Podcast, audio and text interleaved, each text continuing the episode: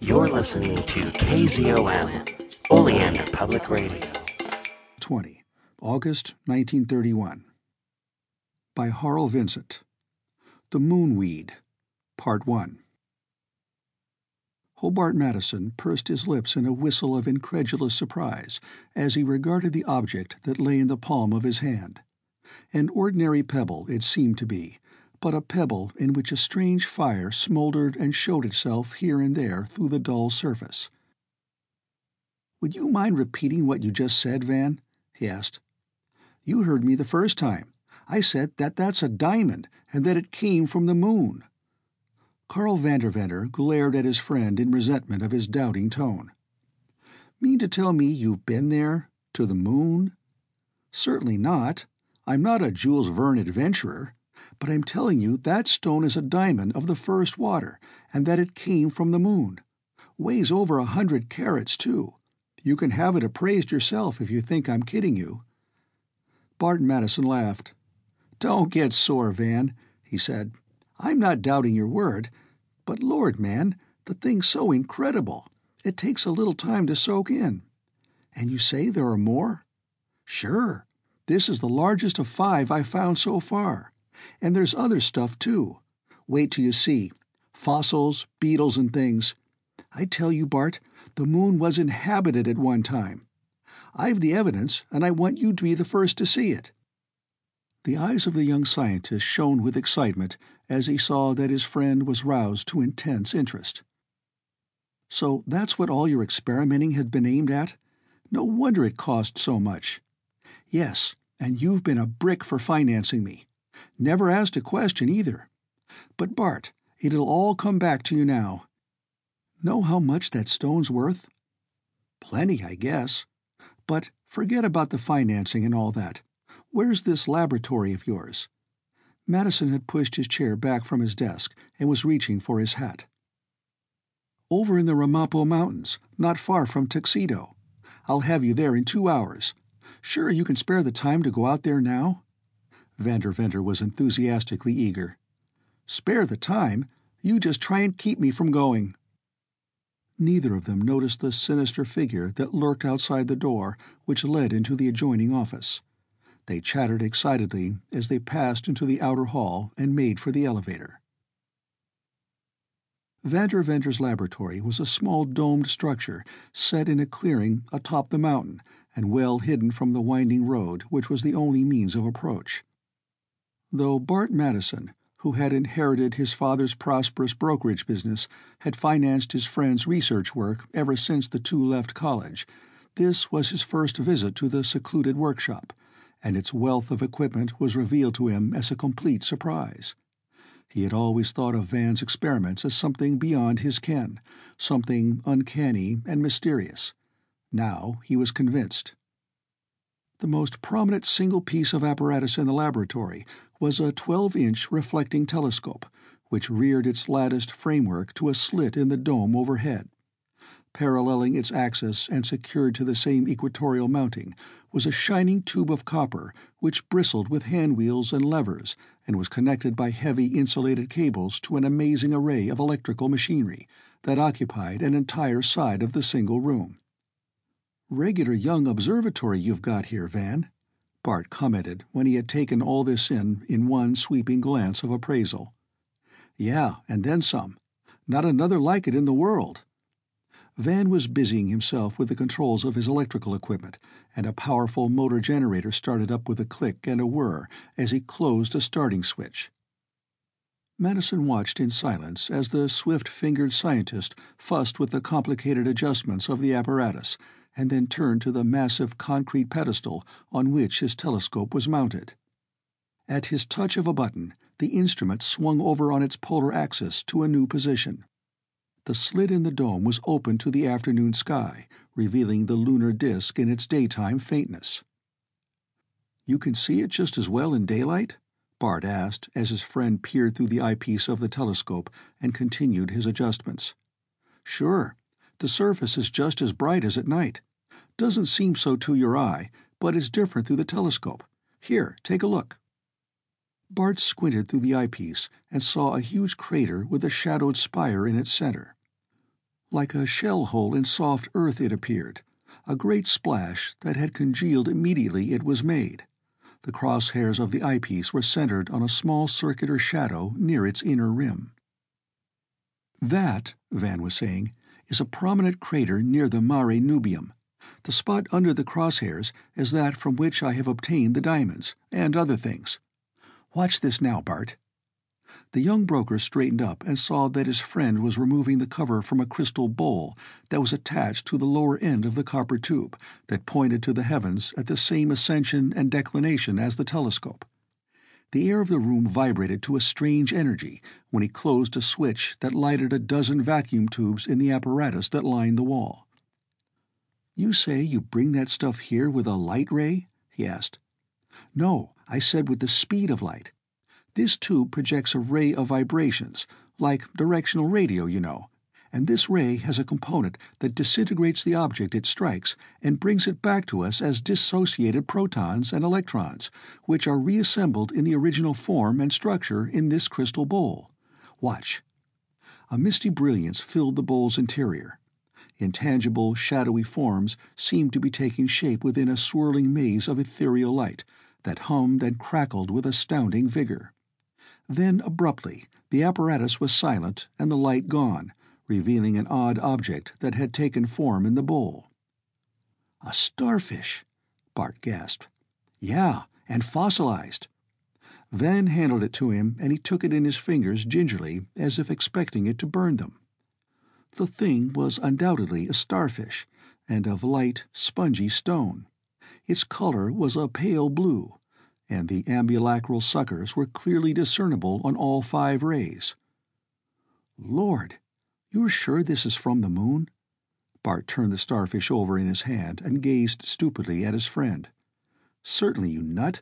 Think I had it up my sleeve? But here, watch again. There's something else." The crackling misty light again filled the bowl.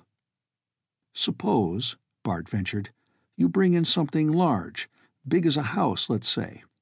What would it do to your machine?" "Can't. The ray'll only pick up stuff that'll enter the bowl. Look, here's the next arrival." The mysterious light died down and the scientist picked up the second object with trembling fingers. It was a knife of beautiful workmanship, fashioned from obsidian and obviously the work of human hands. "There, didn't I tell you?" Van gloated. "Guess that shows there were living beings on the moon."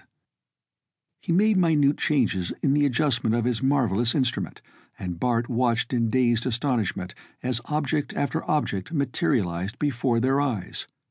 There were fragments of strange minerals, more fossils, marine life mostly, a roughly beaten silver plate, three diamonds, none of which was as large as what Van had taken to New York, but all of considerable value. "This'll be something for the papers, Van," Bart Madison was visioning the fame that was to come to his friend. "Yeah, all but the diamonds."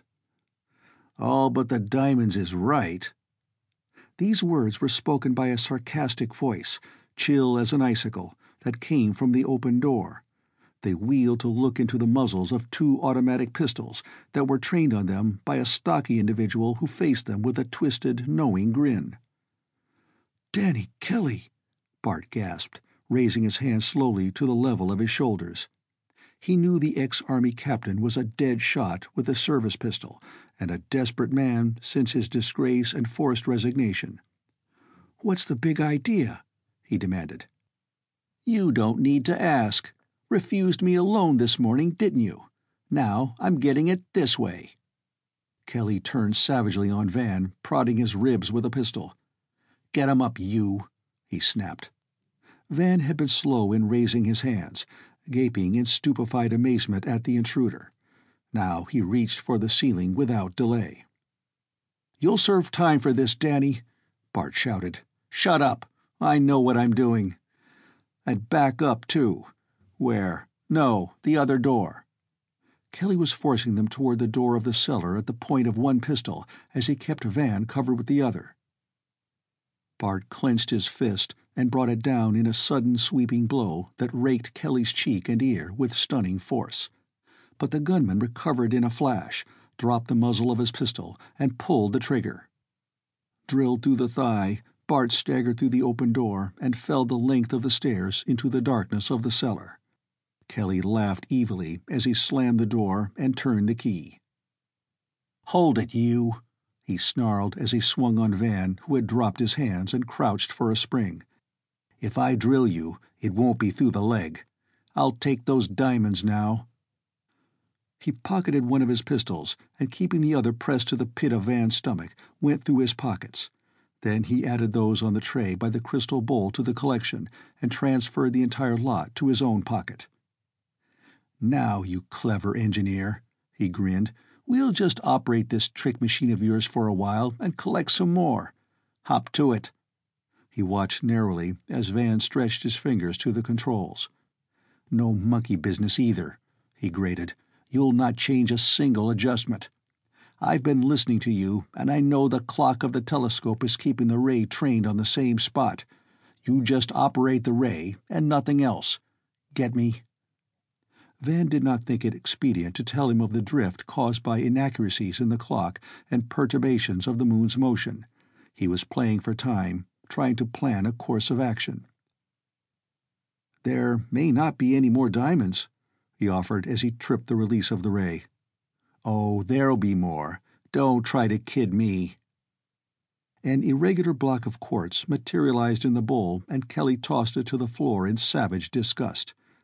Then a small diamond, very small, but he pocketed it nevertheless.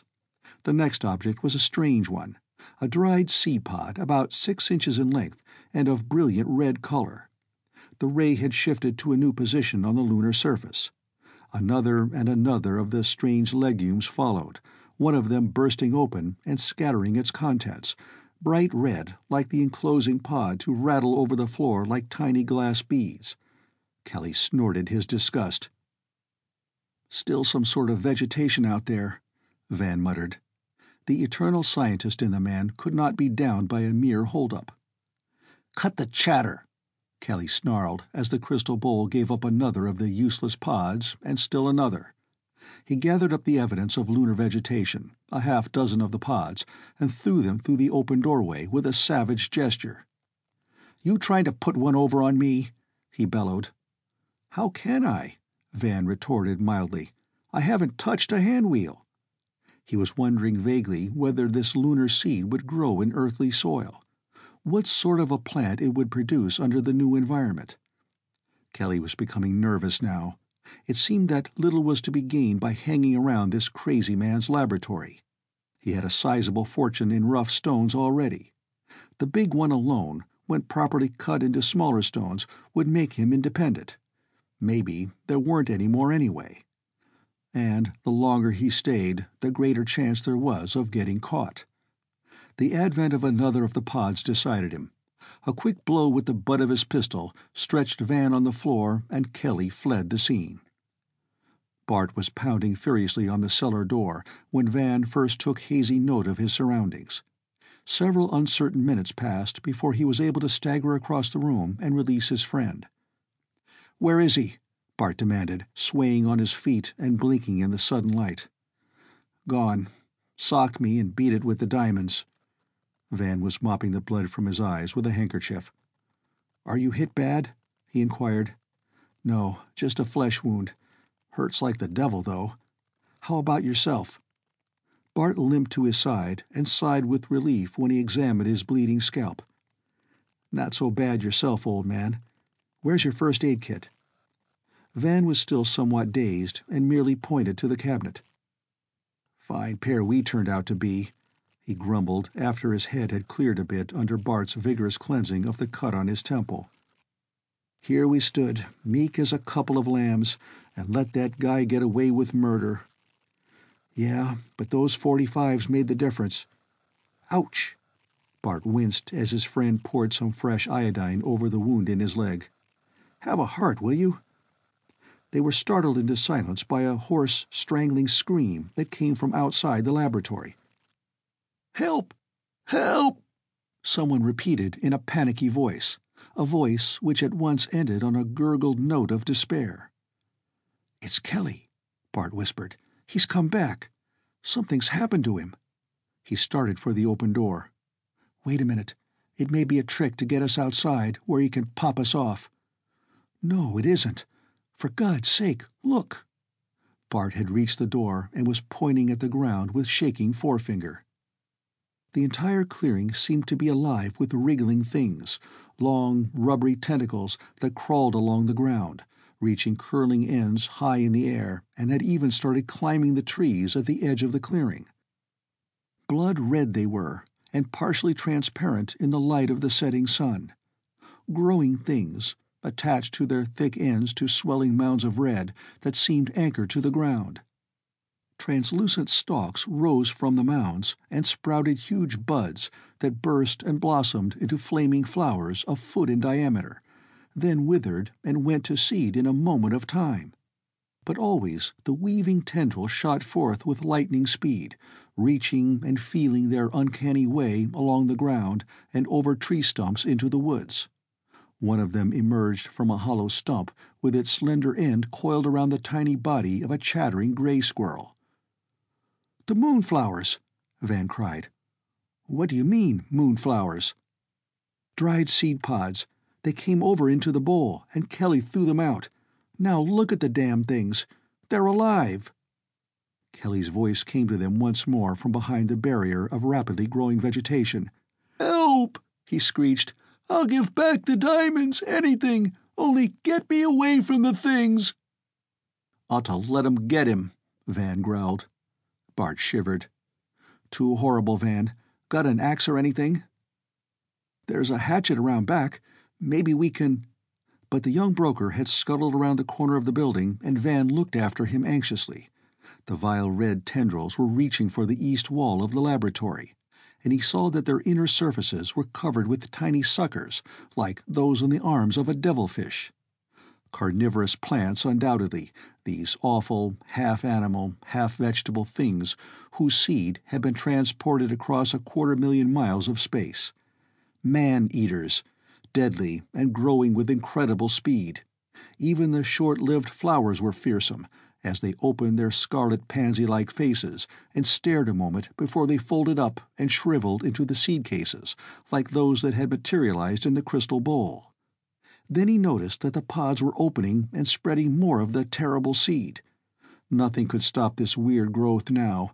It would cover the country like a sea of flaming horror, overcoming and devouring every living thing. Cold fear clutched at Van as he realized the enormity of the calamity that had come to the earth. Bart was skirting the edge of the clearing with a hatchet in his hand, and Van tried to call out to him to warn him. But his voice caught in his throat, and instead he ran to his assistance, circling the spreading menace to get around behind where Kelly was still shouting. Damn Kelly anyway. This never would have happened if he hadn't come on the scene. Kelly was in the woods, wedged into the crotch of a tree and striking wildly at the clutching tendrils with his clubbed pistol. They mashed easily and dripping red, but were not to be deterred from their ghastly purpose. Kelly's time would have indeed been short had not his erstwhile victims come to the rescue. One of the thickest of the twining things encircled his body and had him pinned to the tree. His breath was coming in gasps as its tightening coils increased their pressure. His coarse features were livid and his eyes bulged from their sockets. Bart hacked and hacked at the rubbery growth until he had him free, jerked him from his perch, blubbering and whining like a schoolboy. His shirt had been torn from his breast, and they saw a great red welt where the blood had been drawn through the pores by those terrible suckers. "Look out, Bart!" Van shouted. Another of the creeping things had come through the underbrush and was wrapping its coils around Bart's ankle. Another and another wriggled through, and soon they were battling for their own freedom. Kelly staggered off into the woods and went crashing down the hill, leaving them to take care of themselves as best they might. The stench of the viscous liquid that oozed from the injured tendrils was nauseous. It had something of a soporific effect, and the two friends found themselves fighting the terror in a growing mist of red that blinded and confused them. Then, miraculously, they were free, and Van assisted Bart as they ran through the forest. When they reached the road, weak and out of breath, they were just in time to see Kelly's roadster vanish around the bend. Yeah, he'd give back the diamonds, the swine, Van muttered vindictively. Then, shrugging his shoulders, well, they won't be much good to him anyway. They won't be any good to us either, as far as that goes. What do you mean? Aren't they real? Bart was raising himself painfully into the seat of Van's car, his wounded leg suddenly very much in the way. Sure, they're real, but don't you realize what this thing means? This ungodly growth that started? Why, why no. You mean it'll keep on growing? And how? Those inner stalks drop a new batch of seeds every five minutes or so. Presto! A flock of new plants spring up ten feet from the first, dozens of them for every pod that drops. You know how geometrical progression works out. They'll cover the whole country, the whole world. Lord! Man alive, this is terrible. I hadn't thought of that before. What'll we do? Yeah, that's the question. What can we do?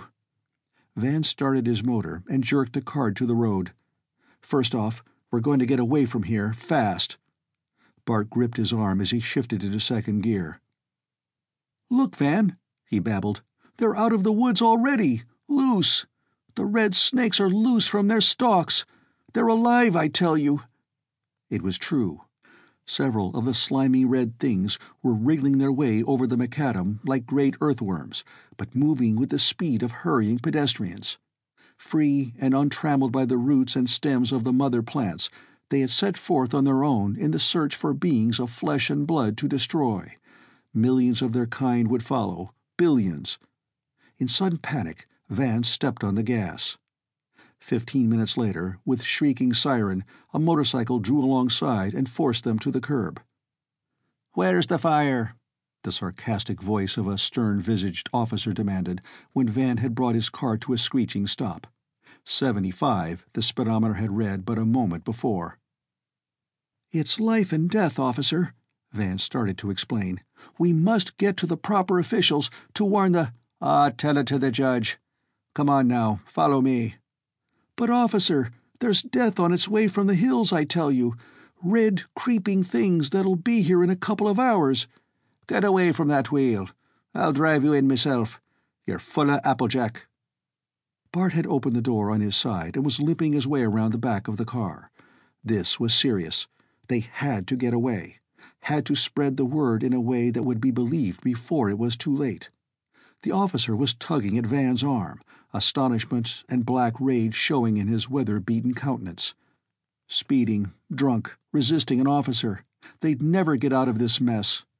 A swift uppercut interrupted the proceedings. Bart's leg was numb and stiff, but his good right arm was working smoothly and with all its old-time precision.